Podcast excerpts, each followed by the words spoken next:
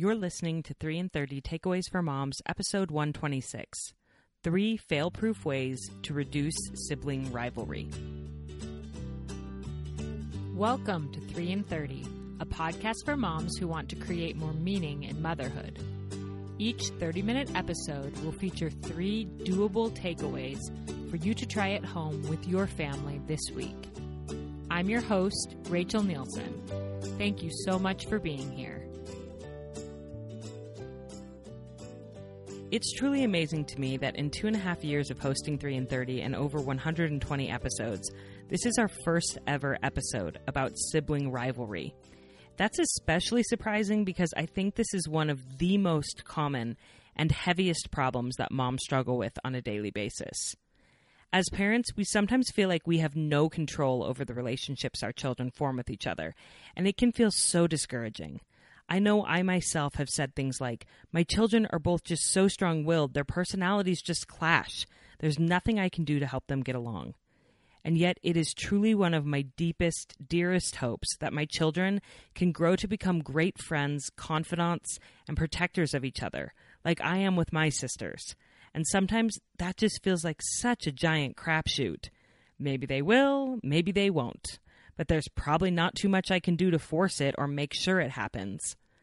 While it's true that we can't actually dictate that our kids will have good relationships with each other or else, there actually is a lot that we can do to make it much more likely that our kids will develop close friendships. And the best news of all is that it has nothing to do with what they are doing and everything to do with what we are doing. Today on the podcast, I'm thrilled to be interviewing one of the most renowned experts on sibling rivalry, whose book helped me to see the control that I have in the development of my kids' relationships with each other. Dr. Laura Markham earned her PhD in clinical psychology from Columbia University and is the author of several outstanding books on parenting, including the book that we're going to discuss in depth today Peaceful Parent, Happy Siblings How to Stop the Fighting and Raise Friends for Life. Our three takeaways for this episode are actually the three major lessons that I came away with when I read her book, and it's so exciting to be able to discuss them with the author herself. Though my children are young and Dr. Laura and I kind of stay focused there during the episode, I challenge you to think about how each of these takeaways could apply to your relationship with your children, even if your kids are older or teenagers. These research backed takeaways relate to all humans, no matter their age. Dr. Laura is also a mother of two thriving young adults, so she has lived what she studies and teaches, and I'm just so honored that she's joining us for not one, but two episodes on sibling rivalry this month, back to back, because this topic is so big and important, it really deserves a series. And just a reminder that this month of episodes is made possible by BetterHelp, which is the world's leading provider of online therapy. If you feel skeptical that you could develop a truly beneficial counselor client relationship via technology, I need to tell you that I've been meeting with my counselor online for the past three years because she lives in Canada, and I've honestly loved it. The best part is I don't have to spend the time driving to and from appointments or find childcare for my kids. I can simply turn on a movie for them or get them settled in quiet time and then head to my bedroom for a quick counseling session. I definitely feel a genuine and deep connection with her, even though I've never met her in person.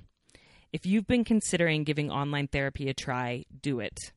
There's never been a better time, especially because as part of our partnership, BetterHelp is offering 3 in 30 listeners 10% off your first month with the discount code 3 in 30. To get started, simply go to betterhelp.com. That's betterhelp.com slash 3 in 30. And as always, I will put that in the show notes. And now let's dive into a topic we've been waiting years to hear about on 3 in 30 sibling rivalry. Here we go. Dr. Laura Markham, welcome to 3 in 30. I'm delighted to be with you. And I'm just especially excited to have you on during this time with COVID-19. I know a lot of families are spending a lot of time together and um, sibling relationships are perhaps flaring up a little bit. So moms are in need of these tools that you've taught me. And one thing that your book taught me that's been so valuable is that I really do have a lot of control over the relationships that my kids form. Um, and, and, like I said in that intro, that's good news because so much of sibling relationships is about my behavior. But in some ways that's also kind of heavy and hard news too. And it can bring up some guilt when I realize that what I'm doing is having a direct impact there. But I know that your book and this episode, we want it to be filled with so much hope for moms. Absolutely. I also want to start by saying no shame, no blame, no, the fact that you have discovered you have a superpower doesn't mean you're to be blamed for not having used it in the past. You just mm. discovered it, right? Yes. So the superpower is that you actually have a big impact on how your kids relate. Yes. So yes, I just want to start by saying no, no guilt here. That doesn't help anybody. Yes. Give yourself some grace here. Give yourself the permission to not have used the superpower in the past. And you don't have to use it perfectly now. You know, mm-hmm. you may find yourself doing exactly the opposite of what I'm saying later today. And that's okay too, because that shows you, oh, this is what she meant. And then next time you'll have a more clear sense of when you want to switch gears. Absolutely. I think of it as opportunities to practice. So when I screw up and I, yes. and I yell at my kids or whatever, I think, oh, mess that one up. Guess what? I'll have an opportunity to practice again in about three minutes, probably. Exactly. so it just gives me, I mean, parenting, there's, there's endless opportunities to practice keeping your cool, mediating well, all these things. So instead of being harsh with myself, I try to just think it's an opportunity to practice. Yes. And the three ways that I learned I can control, help to control my kids' relationships are first, I can control the way that I model self-regulation to my children. So basically I can control my own behavior and how I react to emotions. And then second, I can control how much I invest in connecting with each of my children individually. And third, I can control how I intervene in my children's conflicts. And those are three really big factors that will dramatically impact the amount of sibling rivalry that we have in our home. So I was wondering if you could just go through each one of those sort of categories and teach us a little bit about how our behavior impacts our kids' behavior in these ways. Okay. So takeaway number one, modeling self-regulation. So self-regulation, what is that? Self-regulation means that you notice what you're saying and doing and you make conscious choices about it. Mm-hmm. We all are going to have feelings sometimes of anger, of um, frustration, of wanting to, you know, reach out and yank our kid away from our other kid when they're teasing them. Self-regulation means that you notice the feeling as it's brewing, hopefully, and you decide how you want to act. You can be livid, but we stop, drop our agenda, and breathe. Take a deep breath. That's what keeps us from getting hijacked. That's, then we have a choice about how to respond to the situation. Yeah. Now, why does that impact your children's relationship with each other? Well, because they learn it from us. Mm. It's not the only place they learn it certainly kids will hit when you've never hit them or mm-hmm. they will lash out and hit, right? So kids do have their own feelings and their own volition to, to react to those feelings. Mm-hmm. But the short takeaway here for you is with siblings, the way they treat each other is going to be partly, and it, it's going to be strongly influenced by the way they see you solve problems when you're angry. Yes. And one thing that you say often in your book is children learn what they live. Mm-hmm. And I think that's so true. The way that they see us handle anger, the way we talk to them, they will mimic that. And sometimes that is painful because you hear your kid talking to their sibling and you're like, oh, he learned that from me, you know? yeah. So like one thing, yeah. My eight year old was yelling at his little sister the other day and I said, please don't yell at her. And he said, I told her nicely the first four times, but yelling is the only thing that gets through to her. And I thought, where has he heard that before? Mm. like, you know, cause so often I'll say, I asked you nicely the first however many mm-hmm. times. And why this, it's yelling, it takes yelling. And he had learned that and applied it to his little sister, which I feel like is another thing that was really eye opening when I read your book is that you said that when children feel powerless, they will take it out on someone who's less powerful than them. And so if they feel powerless because of how you're treating them, they will turn around and try to make someone else feel smaller. And I've definitely seen that with sometimes it's a direct link. Like I will get, I'll scold my son. I'll get after him. He, he, you know, he drops his head. He's defeated. He's mad at me. He walks outside and I watch him and he goes and is mean to his little sister, mm. like directly then. Mm-hmm. And wow, it's, it's heartbreaking and powerful to realize that my lack of self-regulation is teaching him a lack of self-regulation, but that the reverse is true too. That when I can control it, I'm teaching him and showing him how to respectfully control it, his emotions as well. Yes. Such a great example. And this isn't easy. And like we talked about in the beginning, moms are going to feel some guilt when they hear this because I, most moms have struggled with this, have struggled with yelling, have struggled. And so they will recognize that their kids are mimicking that, but it's never too late to start learning how to do this. So what is one practical strategy for managing our own anger and anxiety when our kid, when we're getting triggered by our kids? How do we manage that? Well, the reason you're in a rage is you're feeling threatened. Now, you may be threatened on behalf of the younger child who's being picked on. Mm-hmm. You may mm-hmm. be feeling threatened because you feel like, oh my goodness, what's wrong with this child? I've told him a thousand times. You mm-hmm. may be mm-hmm. feeling threatened because you're realizing that more than anything, I want them to get along and they don't. Yes. And you're just devastated by that. So you could be feeling threatened for any number of reasons. But when we feel threatened, what do we do? We lash out. Mm. Make it a practice to remind yourself it's not an emergency, to give yourself some way to talk yourself off the cliff. Mm. At that moment, if your four year old has just knocked your two year old down again for the 10th time today, you may feel like it is an emergency, right? And that your four year old is a monster and you need to swoop in there like an avenging angel and set him straight. But in fact, he's your four year old. He's your beloved child as well. And so to talk yourself off that cliff, you could do any number of things. You could say, the four year old needs my help. He's having a really hard time today. Mm. Right? Yeah. You could say, you could do that. It's not an emergency. Yes. And I think so often what does feel like an emergency you know, if we look at it objectively isn't like it, it does feel like a bit of emergency when your child hits the baby, but really stop. Is the baby okay? The baby's okay. You know, it's exactly. like, exactly so just right. reframing and stepping back and saying it's not, almost nothing is a true emergency. And if we can remember that, then we can calm ourselves down and react the way that we want to, which is this first step in modeling for our children how to deal with emotions. And I do want to say to the mom who's listening right now who's saying, but it is an emergency when he hits the baby.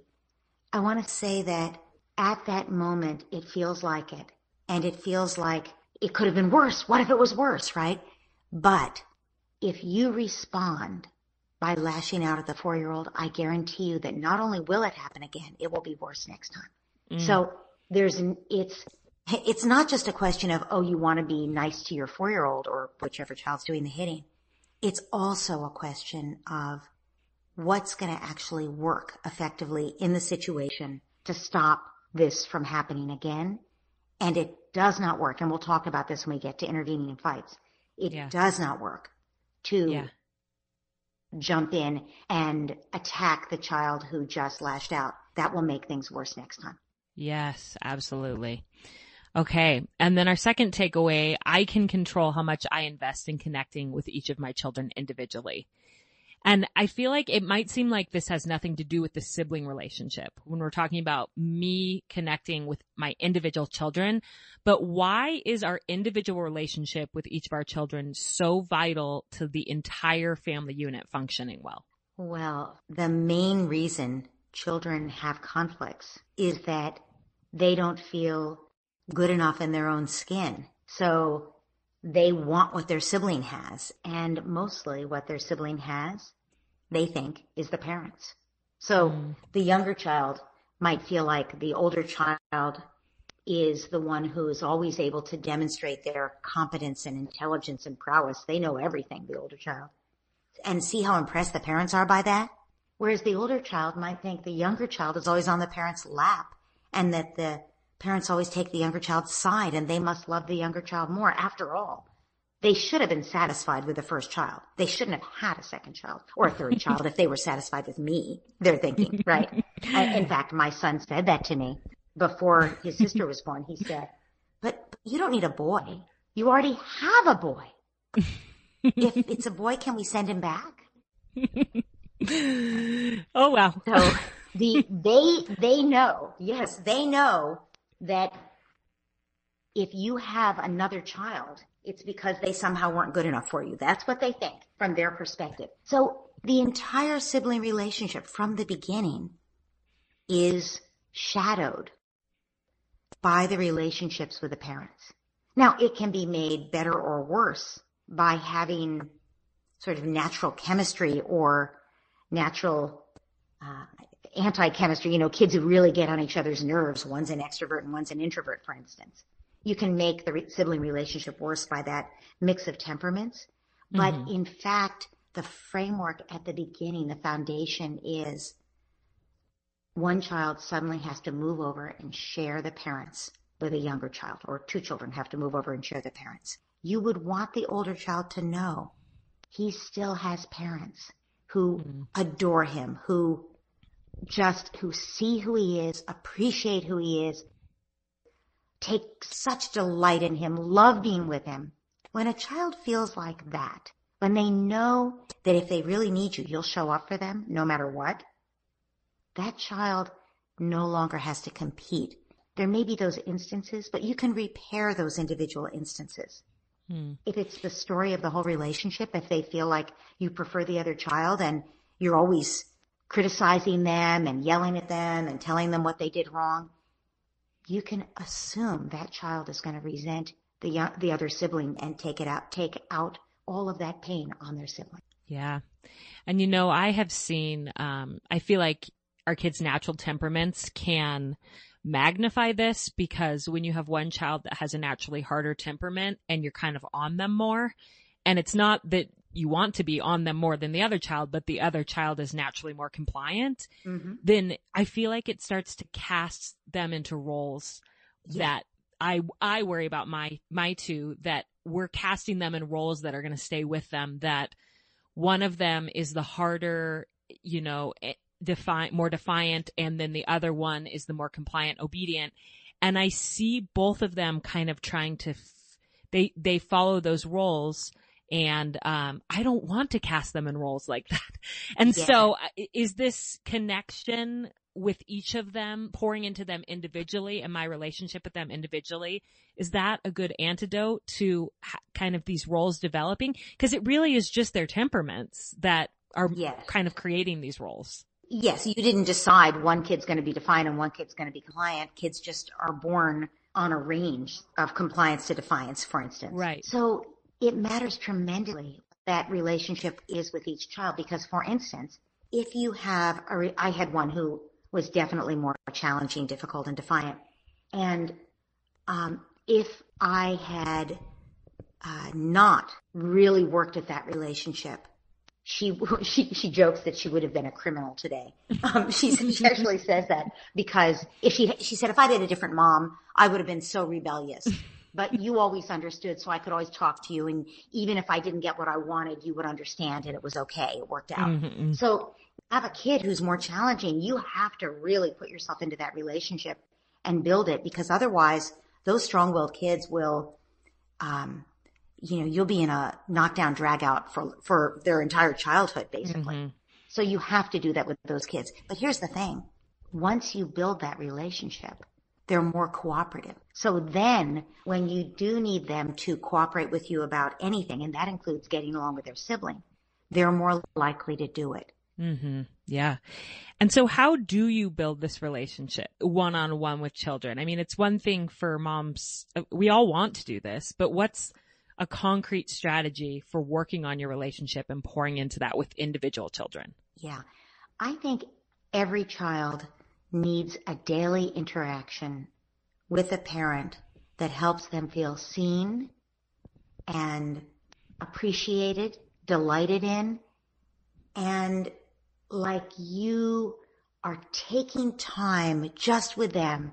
Your phone is off. Someone else has another kid, the other kid or whatever other children you have, the baby's asleep, whatever it is, so that you're able to say, I am all yours.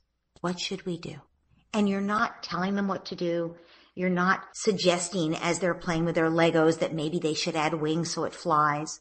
You're just appreciating them. Mm. And when we do that with kids, they, it's like your love becomes tangible to them. They feel reassured and soothed. Mm-hmm. They feel secure in your love. Yeah. I think every child needs that every day.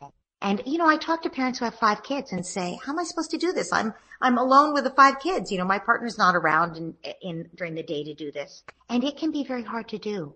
But I say there's a lot of information on my website about this and, and also in the sibling book about how to do this and make it work. Mm-hmm. I think it's something I would move heaven and earth to make sure I got that time every day with each child. Yeah.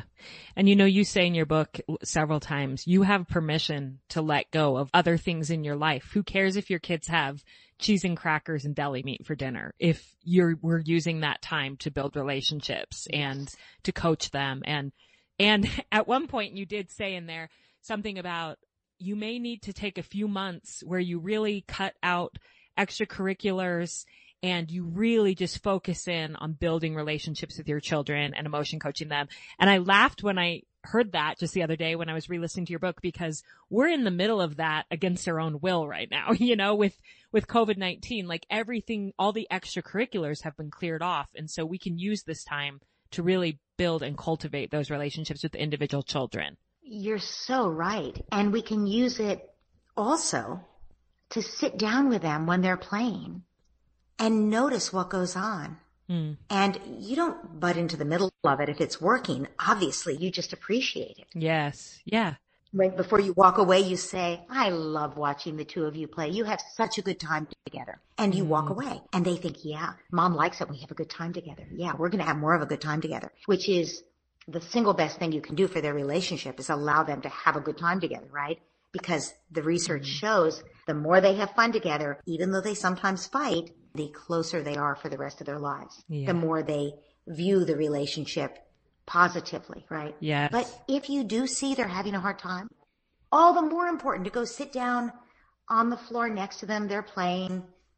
You're watching and one of them says, no, my turn or whatever. Mm-hmm. And you can say, sounds like you want your, your brother to, you're telling your brother it was your turn. You thought it was your turn, but now your brother has it. Hmm.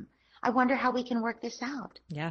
And you start to give them the tools. And you could even say, in this, I'm just making up a situation. You could even say, um, Jonathan, you can tell your brother that it was still your turn. Could you have it back, please? Mm-hmm. And he says to his brother, I was still using it. Could I have it back, please? And then his brother says something. And you say, and you can ask, you know, Jeremy, um, when he thinks he'll be done with it. So you can have a turn too. So you coach them this way. And if you do this over and over again, they begin to use those words with each other. You'll hear them. Yes. And that leads perfectly into takeaway three, which is I can control the way I intervene in my children's conflicts. And this is a big, this is a big takeaway. We're actually going to do an entire episode on this process next week. But just to give a basic overview today, how do most parents intervene when children are fighting and what's a more effective way to intervene? I mean, you kind of just modeled it, but can you explain to us what, how most parents intervene and, and what's not effective about that? Yeah. Most parents think that it's their job to solve the problem, to decide what's right and who's right, and to lay down the law and to enforce the law. Mm-hmm. Makes sense, right? That's what we all do.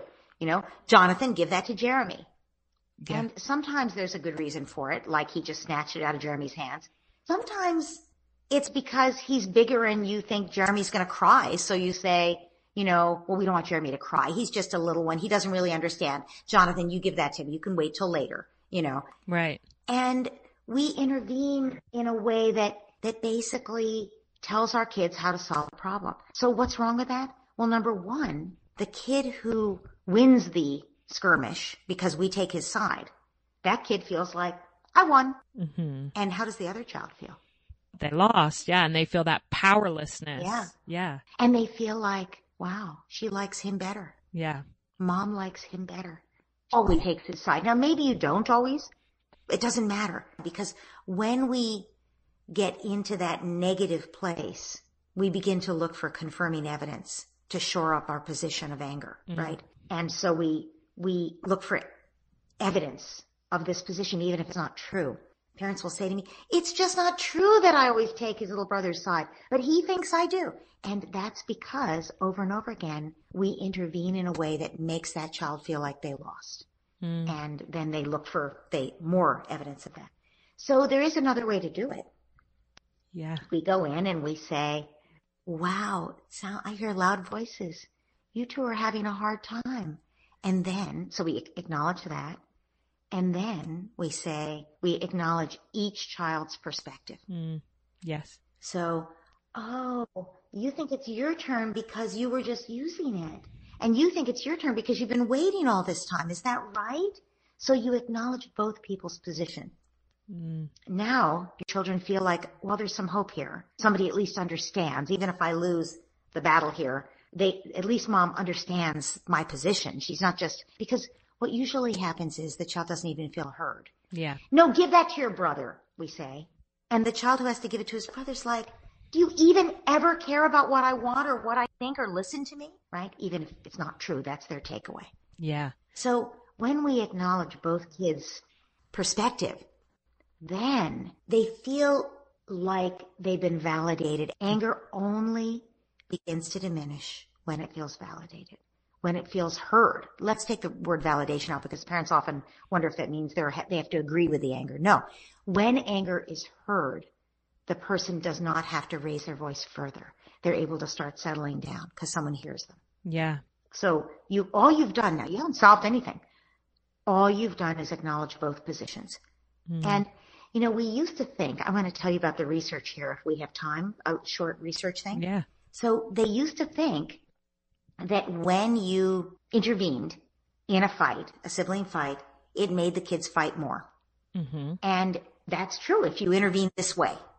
If you intervene and you go in and you tell the kids what to do and you say, give that back to your brother, what happens? Well, one kid is resentful. So you've just added uh, a log to the fire of sibling rivalry here. You're going to have a real conflagration if you do this often, right?